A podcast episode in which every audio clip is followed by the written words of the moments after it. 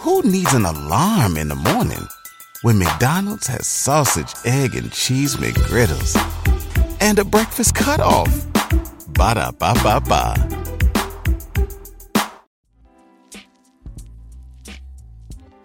Hello, friend. Feels like it's been a long time since we've seen each other. Um, I'm having a little separation anxiety. I even miss our friendly uh, fashion competition.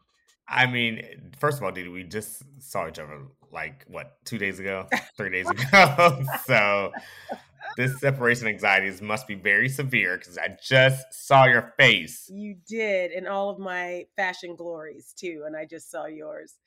Um, man, we had a time. Uh, you know, I always we had a time in these streets, and I am I am feeling it. Christ, listen, you know, I always have the best time at Chez Jonathan's. My own room, bathroom, stocked bar. Uh, so I miss it when I come home and have to share a bedroom and a bathroom. well, you know what, Didi? Funny enough, though, you you know you forgot to actually properly check out your room. Oh, um, there's a there's there's a balance in the folio for Chez Jonathan that you need to do. You you went over your per diem rate. You went each all out of house and home. you didn't you didn't you didn't tip the maid. You did. And you have a balance, honey. So you need to uh, my people will be reaching out to your people. And they should. Good luck getting that payment. But man, we were in the streets celebrating all the events for us and by us and John Gist. I know, I know. It was it was a it was a fun time, and it was one of my favorite times of the year because it's the NAACP Image Awards, it's ABFF Honors, it's the AAFCA Awards, it's the ICON MANN Dinner. I mean, and it was a great time because we were celebrating the Woman King and our fabulous, amazing, talented director, Gina Prince Bythewood. So it was a special time for me too. Oh, I love that. And you know, I love the Woman King, and Gina is an icon. Icon. And her and her name is Gina Prince Bythewood, not the, the lady director, for those who don't Correct. Don't and if you if you know what I'm referring to, Entertainment Weekly, you, you know, know, what I'm referring know. to. If you know, you know. But that's the one thing we can say is we take care of our own, don't we? We sure do. We sure do. we, we, we see each other and we celebrate each other. And I, I love that about us. Yes. Um, and man, was it an honor to be at the Essence Black Women at Hollywood luncheon with you? Mm, see the yes. fabulous new CEO, CMO, Erica Bennett. Uh, yes. shining and so many of our other faves. I mean, I, that's like the best room. I love. First of all, I, lo- I, love black women.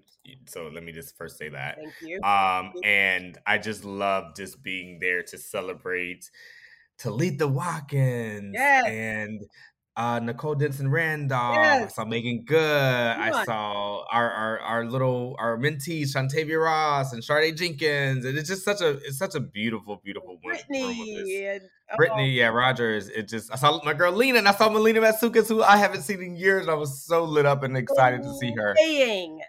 I I was so happy. So it's just an all around um, beautiful room of just beautiful black women, beautiful black, talented, immensely talented, intelligent, stylish.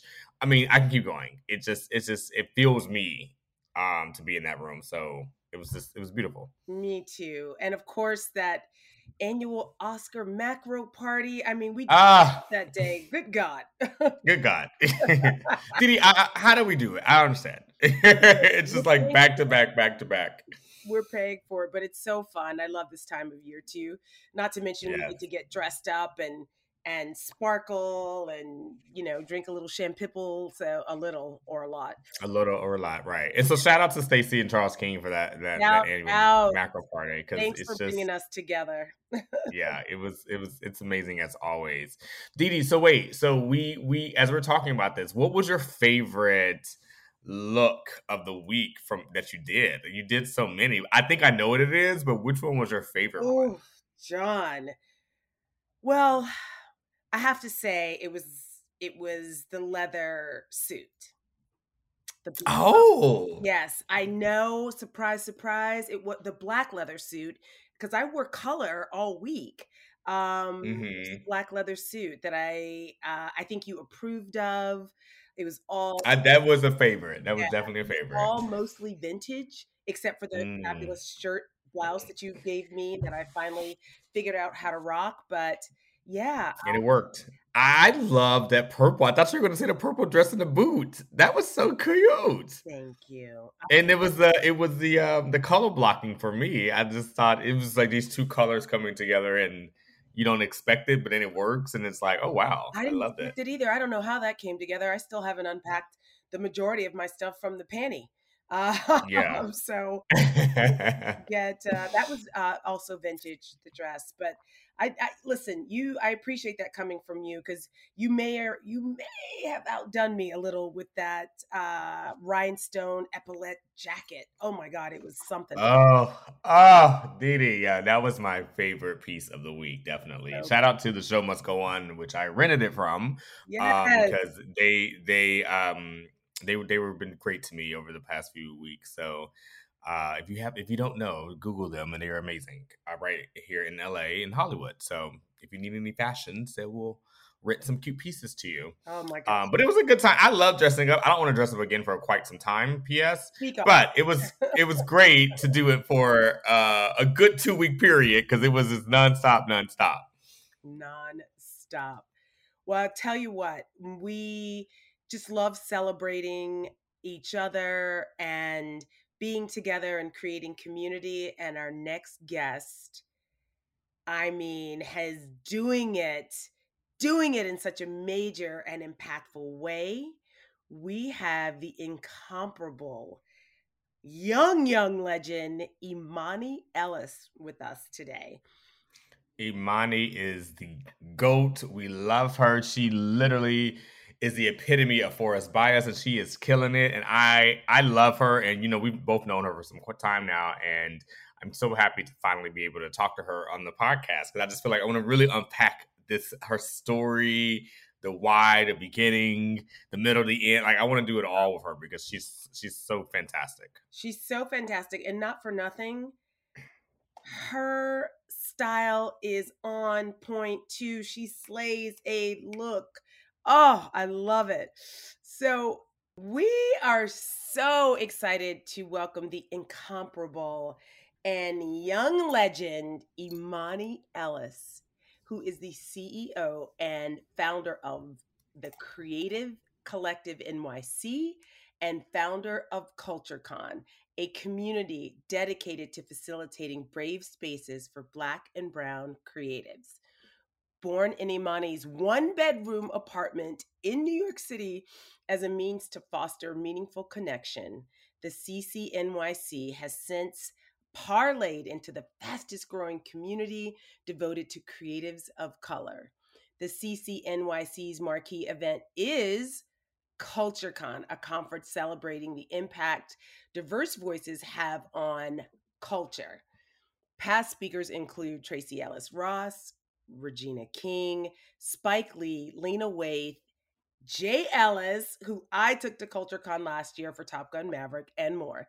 Imani has been recognized by Forbes as a visionary and one to watch by Black Enterprise. Imani graduated from Vanderbilt University with a major in communications and a double minor in German in film. I cannot wait to find out more about that double minor. Welcome, Imani! Imani, Imani, Imani, Imani. Welcome. Uh, thank you. I'm so excited. How are you today? Uh, it is well with my soul. I am in Atlanta. The sun is shining. It's a good day. How's how's the weather in Atlanta right now? Is it giving like spring? Is it giving like so a little winter fall? What's it giving? We call it fake pump spring. So we it's like warm, but we know the cold is coming. It's like not real. Got it. Okay. As I'm I'm preparing to pack, so I need to get what I need. I just pack everything pretty much. Got everything. it. Everything. Sweaters, turtleneck, shorts, everything. Shorts, flip flops, all the things. Um, Imani, thank you so much. We're so excited to have you on Blk on the Scene. Uh, we are this is our fourth season, which is crazy to say out loud. Um, but we're we're honored and so happy to have you.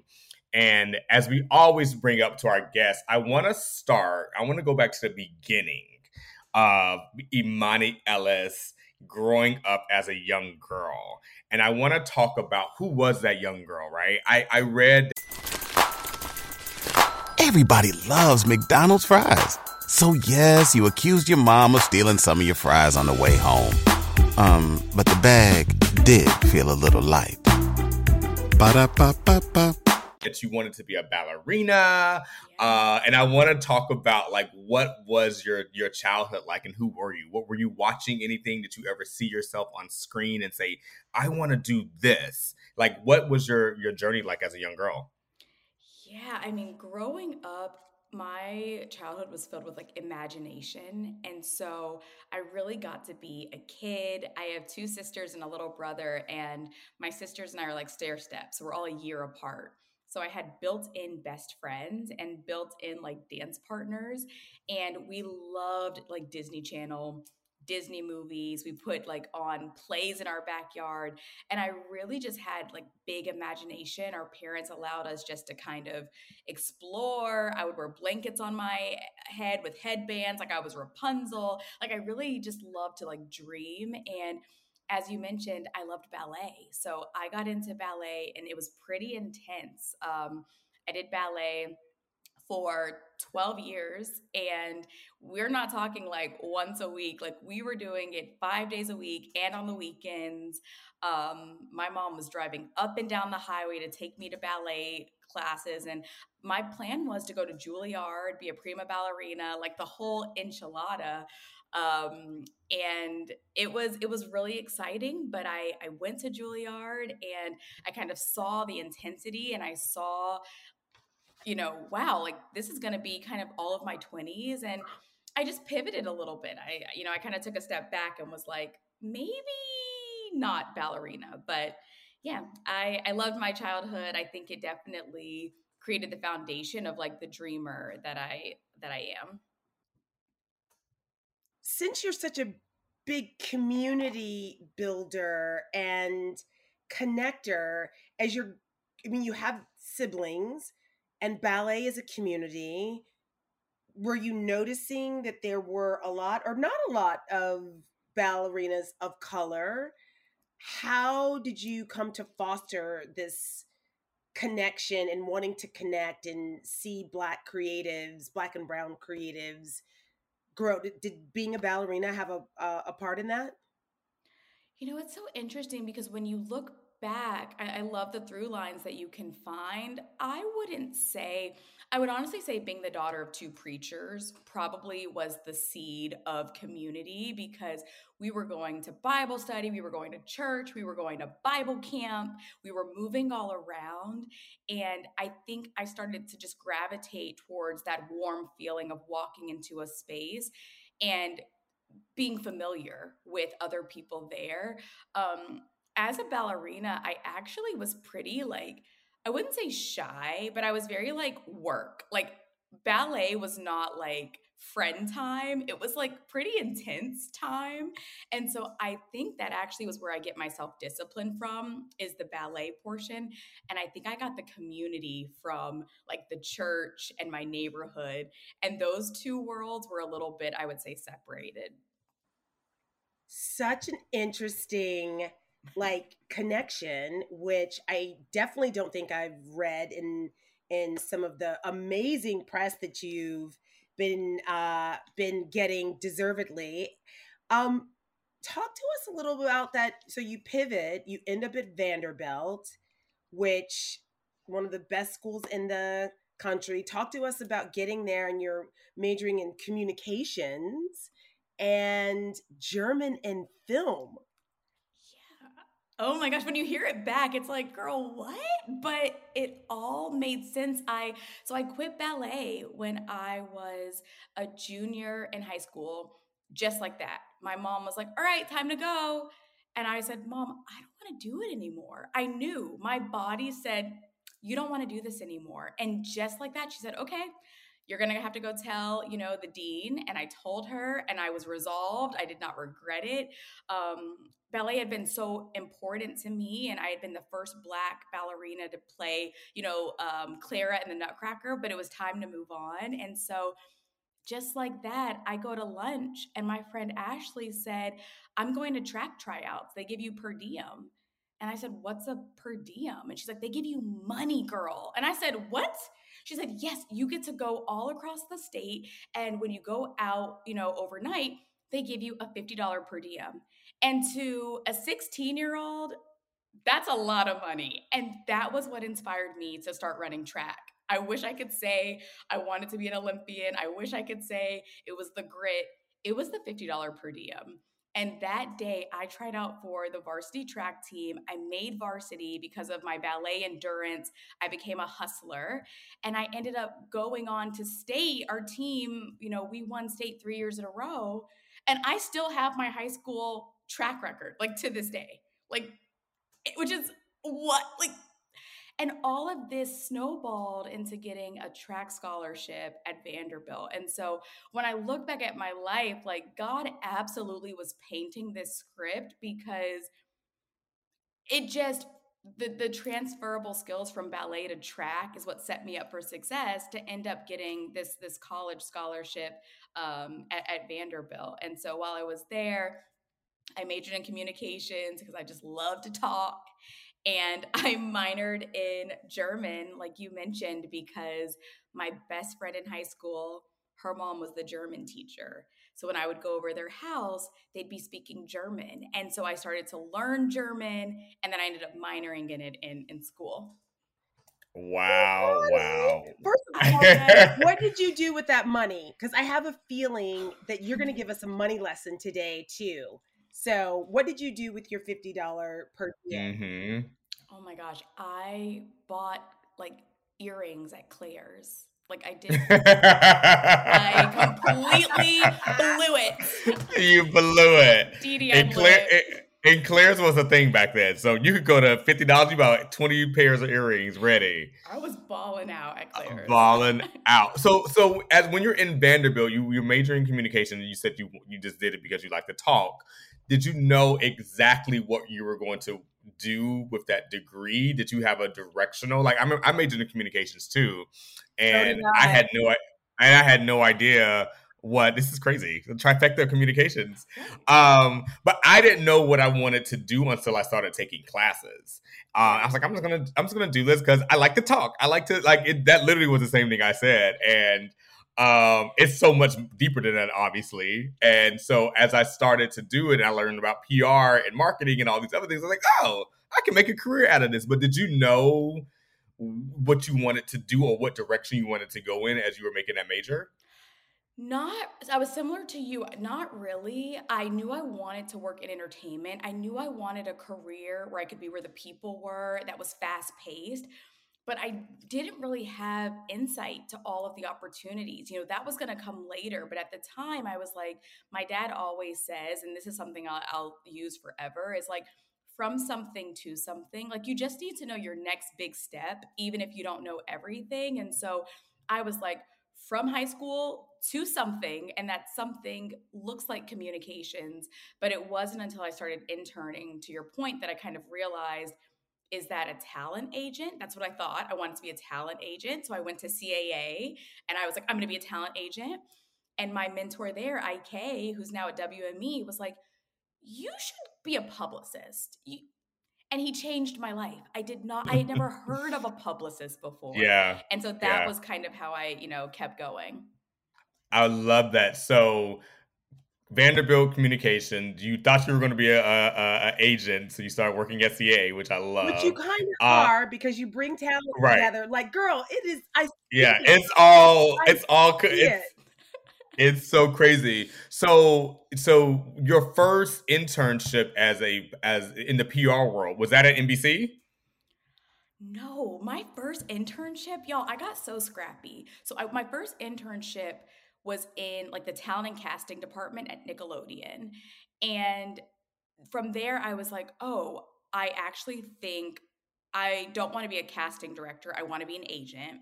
So then I went to CAA, and that's what he said, publicist. I ended up going back to Nashville and interning at this really small boutique PR firm called Hot Shots PR. And the perk of it was you got to go to the red carpet for the Country Music Awards. So I was like, yes. So that was my first introduction into PR. I actually never even interned at NBC. I just was a page there and ended up getting a job. But I I never got an internship at NBC. I like literally interned everywhere else except for NBC.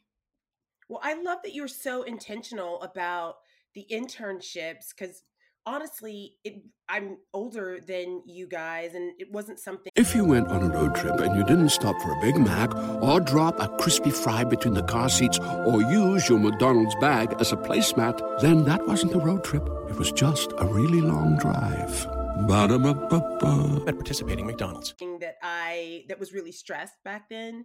And I love again, I can see it in the work that you're doing now, how it's all connected. And as you're doing these internships, you're obviously a hard worker. You know the value of probably time man like time management. Um you are were you at CAA in LA? New York. New York. So New York was on your radar. Talk to us about sort of being on your own from this close knit preacher, your close knit preacher kid family, and how you're navigating the the city, how you're navigating. I'm living in New York. I've got to figure this out. Managing your finances, time, et cetera, et cetera. And, and, then too, like yeah, like to your point, dude, about the finances. Like New York is expensive, and you're just entering. I've heard all the the horror, not horror stories, but just the challenges horror stories for people. um, but just at CAA, you know, working in the mailroom and working your way up and all these kind of things. So like, how were you like surviving? Yeah, I mean, New again, it goes back to like my love for like musicals and Disney. I romanticized so many things that I look back and I'm like, girl, but like coming from Atlanta, New York represented so much to me. Like it just represented an even playing field. I knew that I was competitive. I knew I was smart. I knew that I could like read a room. And I just felt inside if I just had the chance. I really, that's how I approached New York. My first summer in New York, I stayed in a dormitory, a college dorm that had no air conditioning.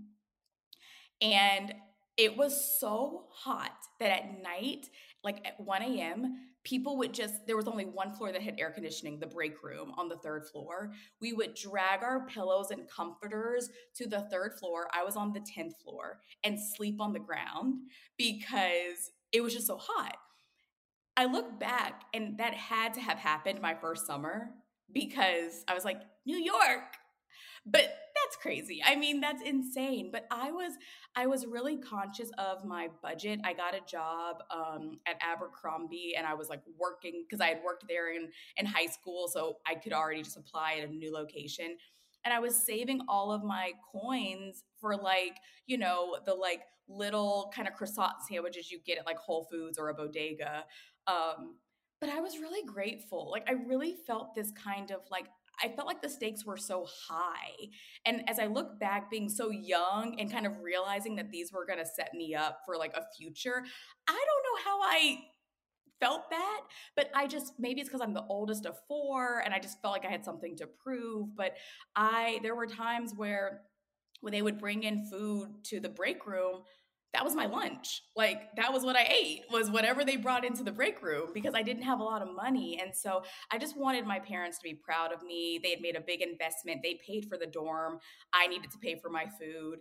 And so I just didn't want it to all be in vain. And so I just like hustled um when I was there and I look back and I always had something to eat. So I I don't know. I got to tell you, I was doing that when I moved to New York. I was 32 and I was probably making wait sixty-six thousand. No, I actually quit my job, moved to New York when I was thirty-two, right after the 9-11 attacks. And it's so funny because when I think about everything that you're saying, like I had a fourth floor walk up with the bathtub in the kitchen and anytime there were those lunch and learns, I was like, let me get this food so I can have lunch. Or New York makes you so scrappy. Not that not living in New York doesn't make you scrappy, John, but we are a special breed, right? It's just, it makes you figure things out. It really does, even the pace, et cetera, et cetera. Okay. And but you, you right. You know what though, Didi? Um, just saying that because I, I know that it does do that, but I think for me, like actually hearing this conversation, I was actually fearful of that, like fearful of the scrappiness because I didn't know if I was going to be able to to survive in the scrappiness because I wasn't. I didn't grow up that way. I always gave grow up. Everything was was it wasn't hard. It wasn't a struggle to get anything. Like to, to walk out the apartment in New York is a is a struggle. So it's like I knew for me, I wasn't going to be able to like to do that. And I was like, I, I think that was like a fear of mine. So like, I love hearing these stories of you two of like you guys endured the scrappiness and look at you now. And I think for me, it's like I want the easy, I want the easy walk. And LA was the easier walk for me. Mm-hmm. And see, that's interesting that you say that because for New, I, what I my pros and cons, I looked at LA and I said, I need a car to live there. Like, and that to me was a huge barrier of entry was that car because yeah. in LA, it, in my mind, what I perceived was that it was harder to like fake it in LA.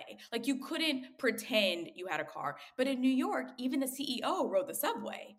So in my mind, I was like, it's like we're all kind of roughing it out together like but i but that's interesting how you how people different people perceive barriers of entry because you know you're thinking scrappiness and grit eh, which is so true and in my 18 year old mind i was like la I have no money. It's going to show a lot easier in LA that I have no money than in New York. We're all living like this. But that's yeah, that's so interesting to to to hear like the the reverse side of it. Oh, I always say New York is the most expensive but the best city to not have any money because there's so many I had God only knows how many jobs and just being able to figure things out. And you can get those like $2.50 or $3 sandwiches or a dollar slice of pizza. And, and there's tons of free events, et cetera, et cetera. Like it's, it's pretty amazing. Um, so Imani, you get to NBC and mm-hmm. it's obvious by our conversation that and I don't know that you would have called yourself this at a young age and you're still so young, but it's obvious you're a visionary, right? Or you're mm. super tapped into your intuition. You started NBC. Do you immediately say, all right, I'm going to be a VP in less than 10 years. I've got this path. Did you did you map it all out or was it more intuitive, organic? Talk to us about that that process and that journey. Yeah, when I got to New York City, I was so excited to be in the PAGE program. I knew if I can just get into the PAGE program, like my life is going to change. Again, maybe it's the drama class. I had very I have very definitive statements in my life. Like I just like decide. And so I decided if I get into the PAGE program, my life is going to change. And so I got into the PAGE program and instantly I was overwhelmed because John and Dee Dee, those personalities, it breeds um, excellence and type A and commands the room and I'm loud and I'm not the loudest person in the room.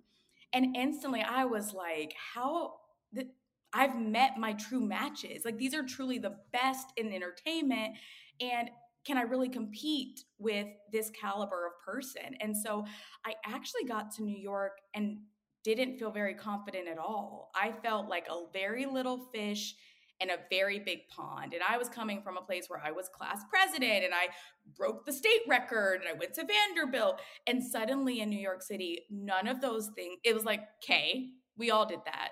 What else? And so, what I decided I was going to do was I wasn't going to be the loudest in the room. I was going to be the best listener. I was going to go to every informational. I was going to learn from everyone and I was going to just humble myself and and be a page, like not above it. And so what that looked like was I every week they would have these like meet meet someone at NBC. And sometimes it was like the head of casting at SNL, full room.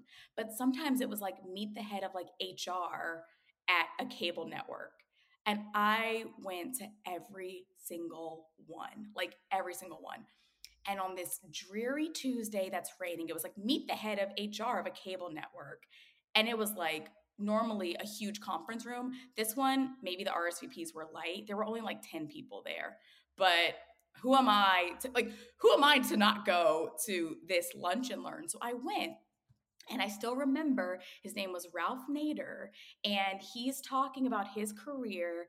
And at the end of it, he said, Oh, by the way, I'm hiring for this coordinator role at Bravo. If any of you like Bravo.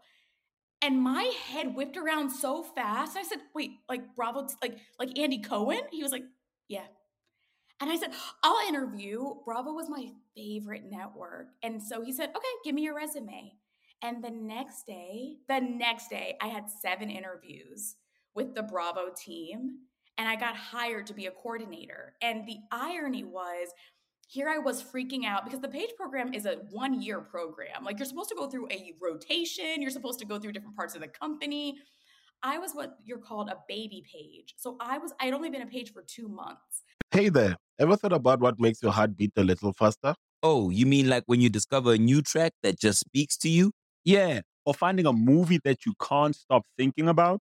Well, get ready to feel that excitement all over again because Amazon Prime is here to take your entertainment and shopping experience to the next level. Absolutely.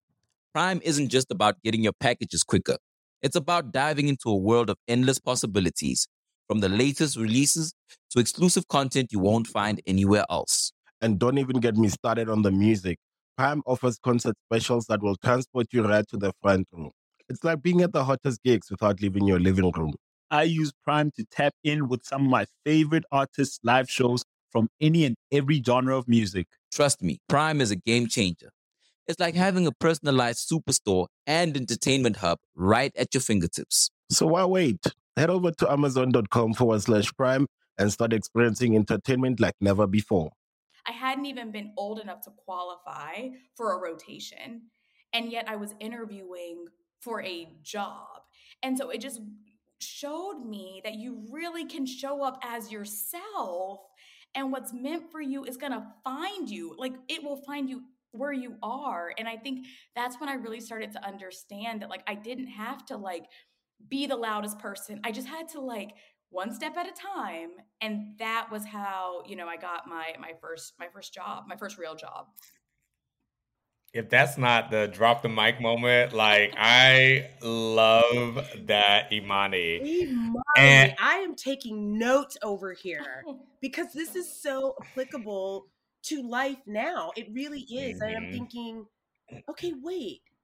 This is a good way to just approach any new situation from a place of reverence and and and just being humble and curious not to I mean mm-hmm. obviously hardworking and and and creative, but oh, I'm so inspired right now. Wow.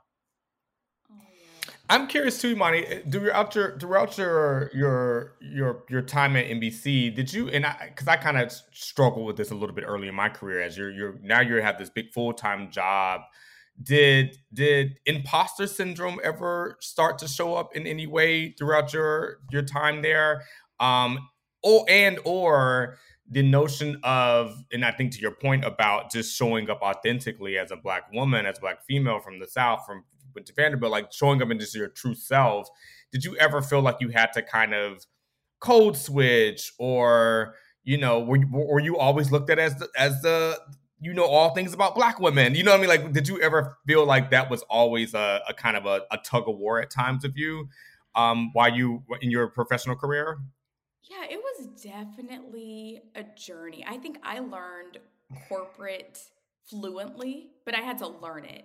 I did mm-hmm. not I I don't come from entertainment. I come from parents who are preachers. So I don't know how to advocate for myself for a promotion and that you need to bring in all of your wins and that you need to say I would like to be promoted. Like I just thought, you know, you just work really hard and someone will eventually see you in the back room. And so a lot of it was learning and I was really fortunate to have really great mentors and I had a really great boss, like a woman who was like so big about like helping me learn without embarrassing me and showing me the way without like making me feel like I was, you know, inadequate. But, you know, also there were definitely times, and I understand it feels like it makes sense, but there were times where I was teaching my team. So, you know, a black show would come and they'd be like, okay, Imani, Imani, Imani. And I looked at my roster because at first, at first, at first you're happy because you're like, I could, I could pitch this to, come on. But I looked at my roster and I said, wait, wait, wait, wait. I got this, I got this, I got this, I got this. I'm actually doing both myself and my team a disservice by doing this. I'm talking to the same reporters. I don't get to pitch variety or diversity there. And my team is not understanding that they need these relationships too. And so, again, this goes back to a great boss. During my one on one, I said, Hey, I was looking at my roster and I really want to diversify it. I want to get into real estate. I want to get into late night. I want to do some housewives. I don't want to be the black publicist who just does black shows.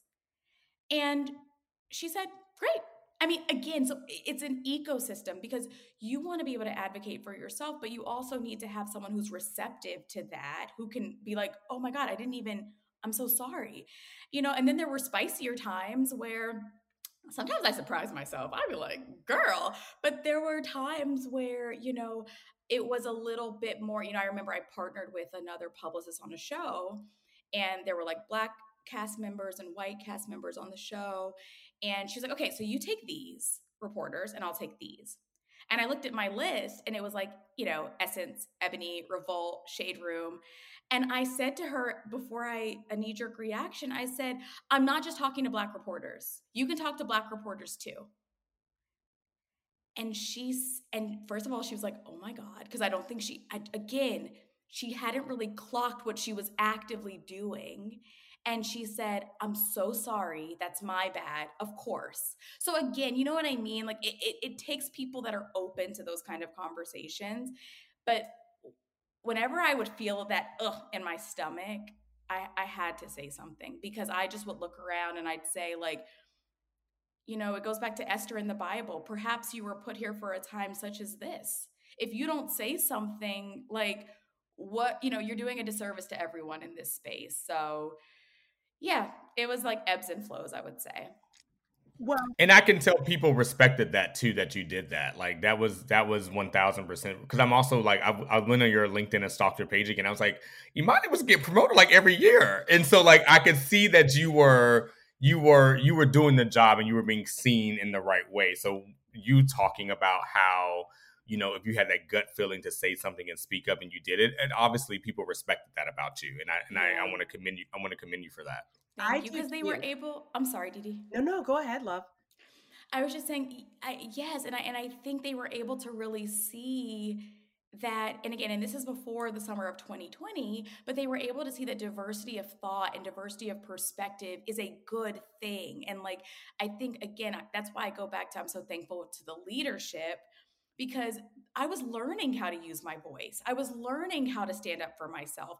And in those formative years, if I had been like gaslighted or shot down, I probably wouldn't have felt as confident to use it when I became a VP. But because it was like, oh, when I stand up for myself, things happen, then I felt empowered to keep kind of using that. And so I think that was such a big part of it was like, to your point, the respect that came from like sharing like a point of view. I am curious to know if there were, because there always are, right? Missteps.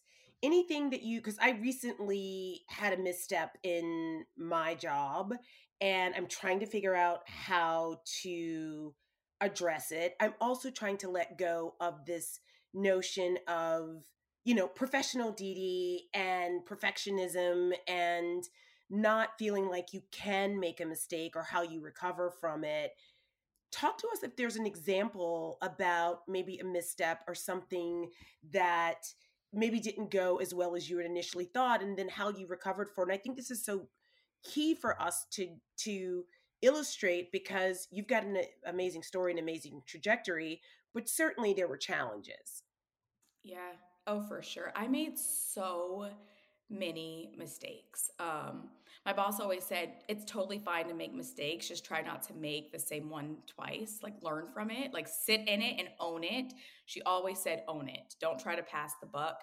Um, I made so many mistakes. I mean, I remember when TMZ called and wanted a comment, and I couldn't believe that the the TMZ was on the phone, and I didn't know that you're supposed to say on background or off the record, and so I just started talking to TMZ like we're old buddies and pals, and you know um it was like quoted my name um my name that I said it, which is their right to do because I said it. Uh, but I was mortified because the article came out. And again, it wasn't even anything bad. It just was like not supposed to be attributed to a certain person um, because the story didn't call for that. And so I remember just being so embarrassed because I had just been promoted. And so I was like, oh my gosh, are they going to regret? My promotion because I'm making these kind of rookie mistakes. And so I called, they were able to update it to a spokesperson, you know, little things like that. But, you know, there were also like, you know, bigger mistakes. Like one time I was in charge of the summer party and I decided it should be on a rooftop. And three days before, the forecast said rain and it was like the whole company was going to this party and talent was coming to this party and I was sick by it. And again, I just remember in the moment, you know, I think it's just important to remind yourself to not believe the things you think when you make mistakes. Because what'll start to happen is you'll start to embody the mistake. So instead of like, okay, you did something that wasn't great, you'll be like, you're not great. You're not smart. You're not, why do you even have this job? And I, no one can punish me better than me. No one can think about it more than me. Like, I'm going to think about that email forever. And what I was able to do over time is you start to recognize that everyone makes mistakes and that you want to emotionally detach from your work in a way that still try your best, but don't don't believe those kind of like, you know, spirals Who needs an alarm in the morning when McDonald's has sausage, egg, and cheese McGriddles and a breakfast cutoff? Ba da ba ba ba. When they start to happen, I used to have a post it on my computer that said spiral into control. Like, catch that spiral and pull it in so if you need to leave for the day because you're not about to be productive, if you need to go outside, like Kelly Cutrone said, if you've got to cry, go outside. All of those things I think are part of the human experience. It's just not like I think internalizing that mistake uh, forever. I love that Kelly Cutrone. I love that, and mm-hmm. I loved the show too. I'm I'm definitely was was was a fan because I think it it it that and this is I'm so dating myself. Was it Lizzie Grubman that had the rea- yes. Yeah, so, like, I'm totally dating myself. You guys were probably still in college, or you were even in high school, maybe Imani. But um, it's so funny that that had started to give PR this sort of luster, um, if you will, those those reality TV shows. So if John doesn't have another question, well, I just want to say, I just want to say one thing because I love, I love the narrative around. Um, I, am always an advocate of normalizing mistakes um, because they happen, and we're, we're, we have to, yeah, we have to, and it's and it's about it's about where you where do you go after the mistake right? So what are you learning after mistake? You're not going to go talk to tmz again and just be kikiing with them on the phone. You learn from it. And so it's about what that so okay great. I'm not going to make that same mistake and i'm going to learn from it. I'm going to move on. Like i'm not going to i don't want to beat myself up about it because i have mistakes too. We've all have. And by the um, way John, and, your internships don't necessarily prepare you for some of those real life in the moment yes. moments when you are like off the cuff, et cetera, et cetera. Only experience can do that. Yeah. Being in that, yeah. right, Imani? Yes, and you got to put a timestamp on it because again, you don't want to move too pat too fast past the mm-hmm. mistake. You right. need to you do need to intern like okay, what did we do and how are we not sit with it for a minute? Sit right. with it, but give mm-hmm. yourself a timestamp. So for me, it'd be like okay, we're about to sit in this. Yep, that was mm, that was not great.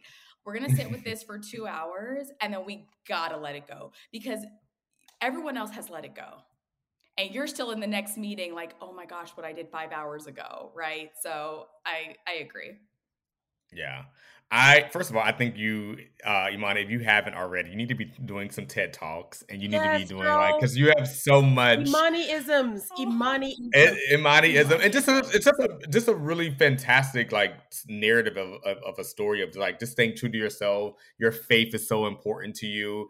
Um, just the intention behind everything you do, and I want to talk about the cre- the creative collective because CultureCon that is that is I bow down to you because it's such uh the the foundation of what it is and what it represents is so important. And just for me, uh, as a young executive, if this would have been around 10, 15, 20 years ago, you know what I mean? If I was able to go in a room and see, hear Spike Lee talking or Issa Rae talking and Lena Waithe talking, like I Charles King talking, It's just it will be a, it's a game changer. And the fact that you're building that um that space for for black and brown communities is important. But i want to i want to dive into that and a give you again give you all the praise and kudos for it because it's amazing. But i want to talk about like the moment that it was birthed in your one bedroom apartment what was that spark? What was that like i'm going to do this do you remember I, like i do but i did not dream of this i mean my my dream and i'm kind of going to go back to where you started I told my best friend Nabila, I said, I'm going to be a VP by the time I'm 30. That was as far as my dreams went. I did not see beyond that dream. And that's why I think it's so great because God will give you the desires of your heart because I didn't really think about my personal life in that or like my social life all that that was the only thing i said out loud. And so what was happening was i was loving my corporate role my job i loved it but i also was like where's like my community? Like i had my subset of friends but like where was the space? I guess i was searching for the community i had when i was a child where you could walk into a space and like you said just feel seen. Um, and i loved going to conferences and i loved learning but what was happening was when I would run to like the one conference about diversity at the end of the day, there's like one person at the end of the pan. It just was not right. And it wasn't a representation of the world that I saw and the talented people that I saw. And so I just thought we're going to start with these little small kind of like um, potlucks at my house, and it'll just be a space where you can come. And the prompt was, you know, what are you working on? And purposefully, I didn't say, What are you working on at work? Or what are you working on at home? It was just, What are you working on? And whatever came out of your heart was what you said. So some people were like, I'm working on getting out of, you know, getting over this relationship. You know, we were together for four years, or I'm working on getting the courage to ask for a promotion. And so that's how it started. And it was going to be one thing, one time. That was it. So when the day was over, I was like, great, we did it. But when people were leaving, they were like, when's the next one? And I said, oh, next month. We do these once a month. What? No, we do- what? What are you talking? No, you don't. No, you don't. Um, but that's how it started. And so I think what was happening was something that I needed. I realized that my community needed too. And that's how we grew out outside of apartment. And then we were doing pop ups all over the city. And then one day I said to my friends, I said, I think we should do a conference. And they were like, girl, what? We have full time jobs. What do you? And I was like, I know, I know, but I think we could do it. I, I, and I only think we can do it because I don't see it in the world. I really think we could do it. And so, you know, with the like momentum of people that are a little bit naive, you know, in what it takes to throw a conference, you, you need a little bit of naivete that that adds a little bit of razzle dazzle um, because I had no idea. So to look and see how quickly we've grown, um, yeah, it's just it's meant the world to me. I think.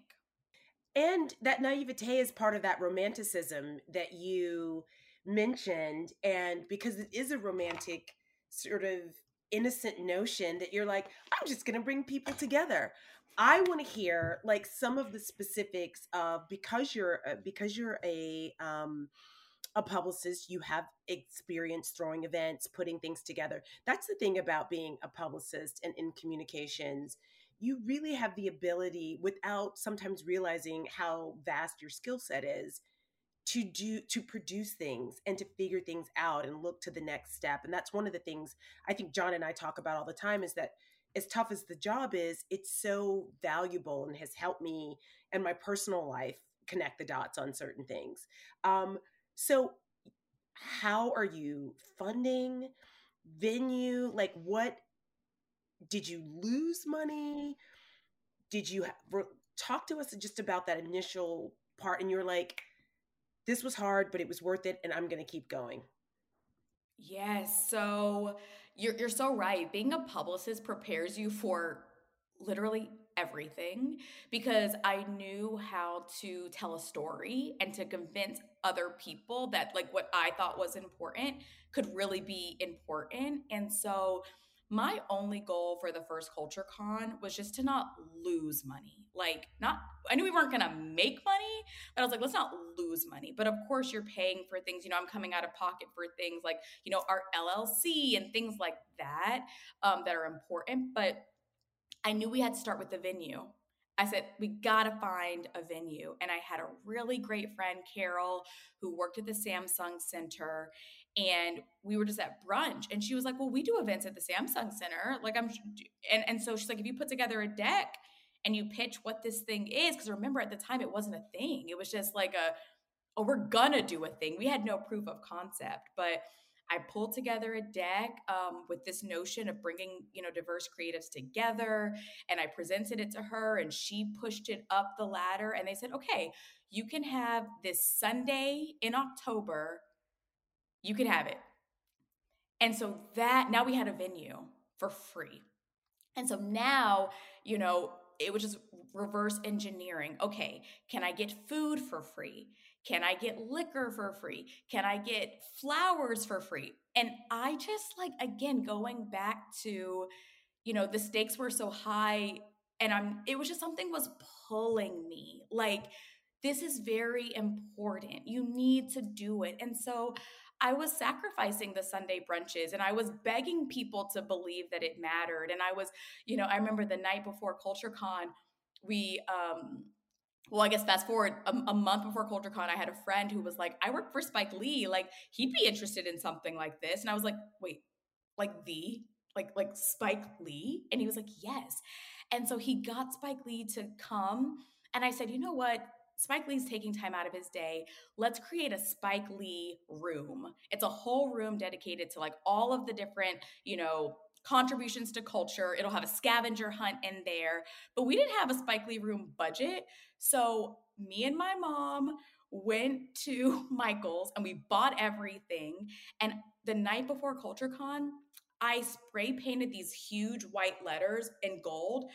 I probably have a little bit i probably got like a little bit of like cuckoo going on because in my apartment i was like spray painting all these letters and there's a picture i actually posted on instagram the other day and you can see it's me little mm-hmm. baby Imani i have a box of costco snacks some spike lee letters stacked water it just was very um diy and i love it i love it because um to your point i didn't have any money like it was all just about your community and this idea of people being willing to help for like a, a larger vision so i think Issa Rae is the one who said like look to your right and look to your left and that's how you can build things i love that Issa quote and shout out to mama alice that I mean, moms hold us down, don't they? That's beautiful.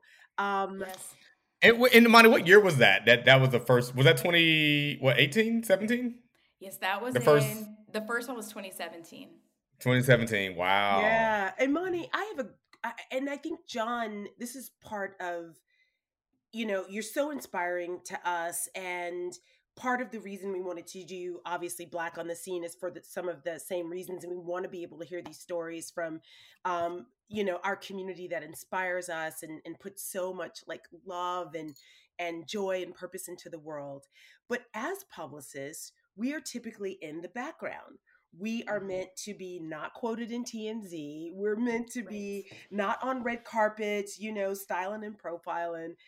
Talk to us about putting yourself in the forefront of CultureCon, and rightly so. Was that challenging to you? How did you feel stepping out there, being so visible? I'd love to share if that was a challenge, or I'd love for you to share if that was a challenge or not. You were a performer, so maybe not.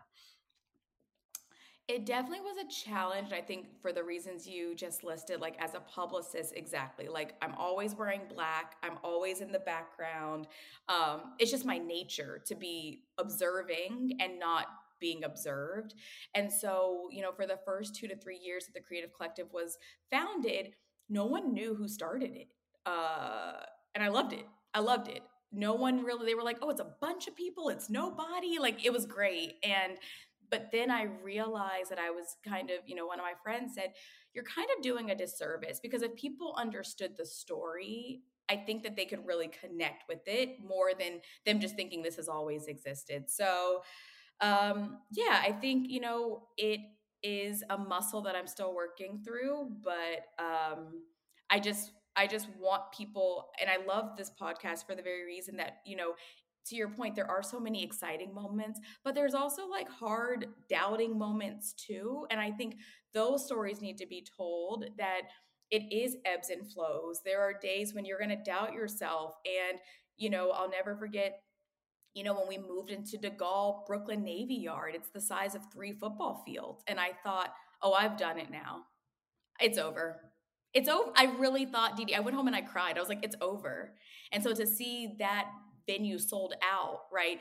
It just makes those doubts even more, you know, special because it just it just shows you that we're just on a journey. And as you look ahead on that journey, Imani, what do you feel like is next uh, for the Creative Collective and CultureCon, and for you? Like, what else do you want to to unpack and explore and touch and do more because you also are still so freaking young and there's so so much to, there's still so much i'm sure you want to do but even there's... before that I, I i would love for you to just share because as you're prepared to leave you got your vp title you feel a great sense of accomplishment i'm sure talk to us about that pivot where you're like I reached this goal. I'm now ready to pivot to something else. How did you prepare mentally, tangibly? You stacked your coin, you read some books, you got a coach. What are some of the tangible things that you did? Yeah, I definitely stacked my coin. I'm I'm a big saver. Uh just after I blew it all on Claire's, I started to save. Um, so I'm a big saver, but you know, it was it was really uncomfortable because I didn't want to leave. That's how I knew I had to. Was it was it was annoying, Dee Dee. It was annoying because I couldn't stop thinking about it. And I had everything I wanted. I I had the corner office. I had the title. I had a great team. Why was I still thinking about CultureCon? That's so annoying. And so I think for me, what I realized is it wasn't annoying, it was purpose. It was purpose. It kept pulling me and pulling me. And it was like, I'm not going to leave you alone until like you hear me. And so that's kind of what happened was the seed was planted and it was like a ringing in my ear. So even when I tried to tell it to be quiet, it was like for such a time as this. You got, you set out to do a goal. You've accomplished your goal. God said, I gave you your goal. I gave you what you asked for. And now I'm not telling you to leave as a manager. I'm not telling you to leave as a, you got VP, you've been here for a year, it is time. And so I prayed about it. I talked to my friends and parents ad nauseum about it. And um, I just knew after BravoCon, you know, I had BravoCon, wait, I had which one came first? I had CultureCon, and then a week later, I had BravoCon. And I knew after that last BravoCon that that was like my love letter for the last 10 years of, of my life. And so it just was time. And I went into, you know, I went into it thinking not, I went into it just bittersweet that I was leaving something I loved for something else that I loved and also knowing that you always have this skill set and if you wanted to not that you will need to because we know it's it's a huge success and i've had the honor and privilege of of bringing talent there and experiencing CultureCon and seeing all the amazing things that you all are doing in in in multiple cities. And so i guess back to john's question is tell us a secret what's next we just saw your amazing announcement for the year but i suspect you've got some even bigger things planned. Yeah. Yeah, I'm I'm really excited. I've been retraining my brain. That's what I've been doing the past 3 months is retraining my brain to limitless because I had only been operating from 50% capacity. Um, and there were limits there, right? Like there's only an, a finite amount of time to think of ideas.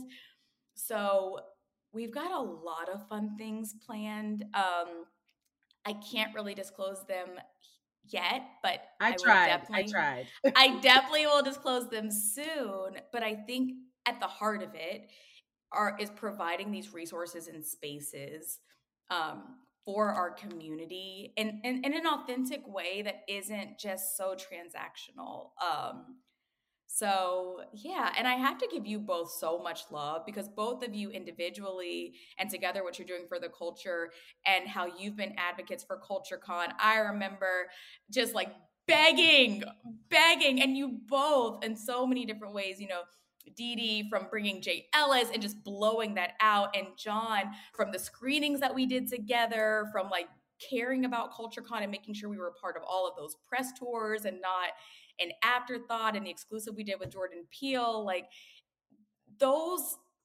moments are the moments that give us traction to keep having moments. And so I'm so thankful again to community because you all saw me when we were so small. And um, I'm just so thankful for kind of the relationship that we've been able to build. So I just, I, I would be remiss to not thank you for that because I do think, I think a lot of times, you know, we praise the entrepreneur but if it was not for the community that we're building with people who are at these really strong institutions, there would be no CultureCon. So thank you. We all are doing the work. And I and again I I, I love what CultureCon and what the creative collective stands for because again as someone who who grew up in Atlanta, Georgia, who still navigates this industry, and sometimes I'm the only one in the room it's such it's such a beautiful experience to see so many other people so many other creatives and so many different other spaces and just unpacking that world um, that you're doing. So you know people are going to be talking about this for the next 20 30 40 50 years because of the impact it's it's, it's having and it will continue to have. So imani i personally say thank you to you thank for just you. being that brave and courageous and again that intention. It, it that's like again i'm fearful of the dreams that i have. I get scared and keeps me up at night and it pokes me every day. But you again you were like you know what? I got this. I'm gonna do this. And you did it and you're doing it. And so i, I really appreciate that. Oh, thank you. Thank y'all both. Imani you said something very interesting and i was just about to let you go but i have to ask this. You said you're training your brain to be limitless. And I'm curious to know what exactly that means because you're right. When you do have a corporate job or other things pulling you, you're having to balance the job. Let's just, let's also not forget that you're a beautiful young woman and you want a social life and you have friends and family. So there's that aspect of it. You want to keep yourself fit and lean, like what, all the things that pull at us. Right. How were you making time for that at culture when you were doing when you were at NBC but how are you making time for that now like tangibly yeah I it it got better over time I was not making time for it in the beginning um it was like rest was something I would just, it was like the leftover time. That's what would get rest. But I started to realize as I got older that rest was how I became creative again, how I recharged myself, like how I was the best version of myself. So towards the latter half of like my professional career, I created this like tradition where a month before CultureCon, I went on a week vacation. That was like unheard of in previous years, but I realized a month out everything should be planned, right? At that point, you're just, you know, fixing the fine print, but your plan should be in place. And so, me being in Costa Rica for a month really shouldn't rattle things too much. And so, that's what I started doing. That's a tradition that's one of my favorite traditions is going on vacation before the event. Um, and then now it's just listening to my body. Like all days, productivity does not look the same. So today I was super productive, woke up. I'm like done with most of my work probably by like three o'clock. But there are some days where I'm a little sluggish. It's just not going to be it. And so I just listen to to myself. And then from training my mind to be limitless, I'm just really learning to um, identify resistance and then push past it. Like, don't resist me, self. Like, push past it. And so, what that looks like is it's like, ooh, I want to create this global thing. And the resistance is like, but you can't. You don't have enough time. You don't know enough people.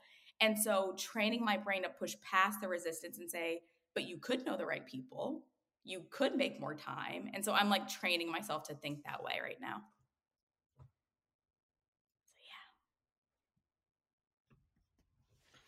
Imani, I literally was like writing this down, like push past the resistance. Like literally, like seriously, I'm like typing notes. Imani, that's literally the, the reason we paused is because I'm like, like I, I, no, I legit have my notes up. My notes thought, have on my thing. I am guys, literally. I'm I like. Thought, we were frozen. I thought the video glitched. I thought I was like, hello